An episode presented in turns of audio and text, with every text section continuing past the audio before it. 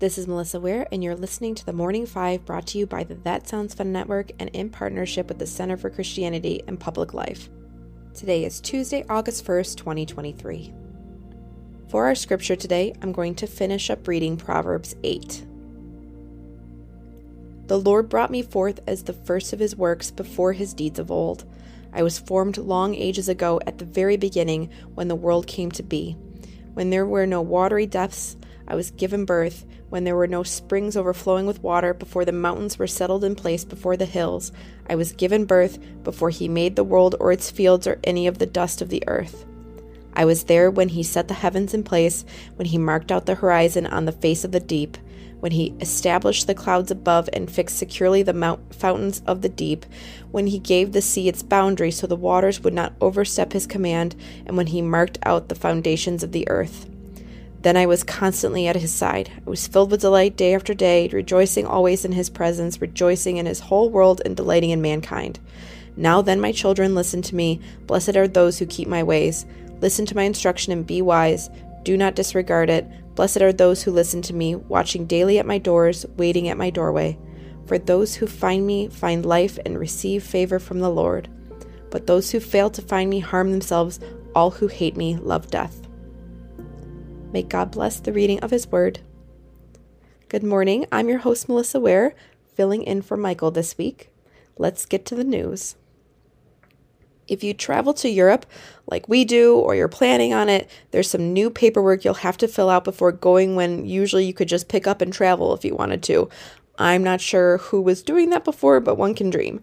It's called the European Travel Information and Authorization System, and Americans, Canadians, Brits, and others will have to start this new authorization before traveling in 2024.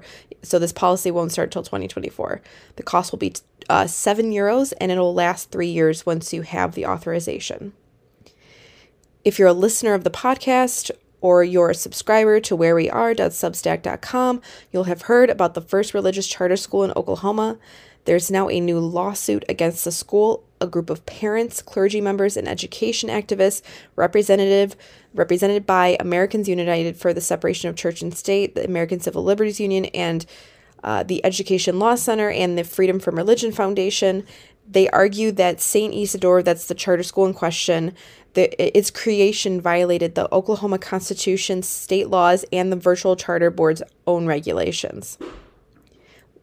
New polling is out from the 20 uh, for the 2024 GOP primary race.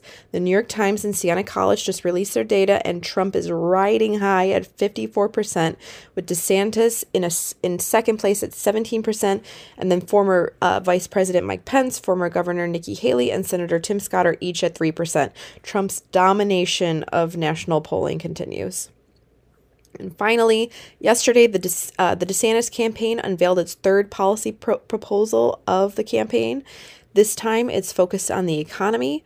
Uh, they call it the Declaration of Economic Independence, and the plan proposes 10 pillars, and here they are.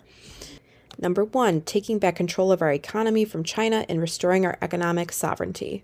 Number two, achieving 3% growth by incentivizing investment, eliminating bureaucracy and red tape, and keeping taxes low. Number three, unleashing American energy ind- independence. Number four, uh, ending environmental, social, and governance standards and political engineering by large investors. Number five, restoring merit and respect for the individual as the central criteria for economic advancement. Number six, reforming our education system and lowering barriers to entry for working class Americans. Number seven, creating a fair labor market by securing the border and enforcing our laws. Number eight, reining in the Federal Reserve. Number nine, opposing bailouts and holding bad economic actors responsible. And finally, 10, fighting reckless and wasteful federal spending. It'll be interesting to see how this plan is received. Let's end it there for today and close with prayer. Dear Father, always near us, may your name be treasured and loved. May your rule be completed in us. May your will be done here on earth in just the way it is done in heaven. Give us today the things we need today and forgive us our sins and impositions on you, as we are forgiving all who in any way offend us. Please don't put us through trials, but deliver us from everything bad, because you are the one in charge and you have all the power, and the glory too is all yours forever, which is just the way we want it. Thanks for joining me today on this fine Tuesday. I will see you tomorrow.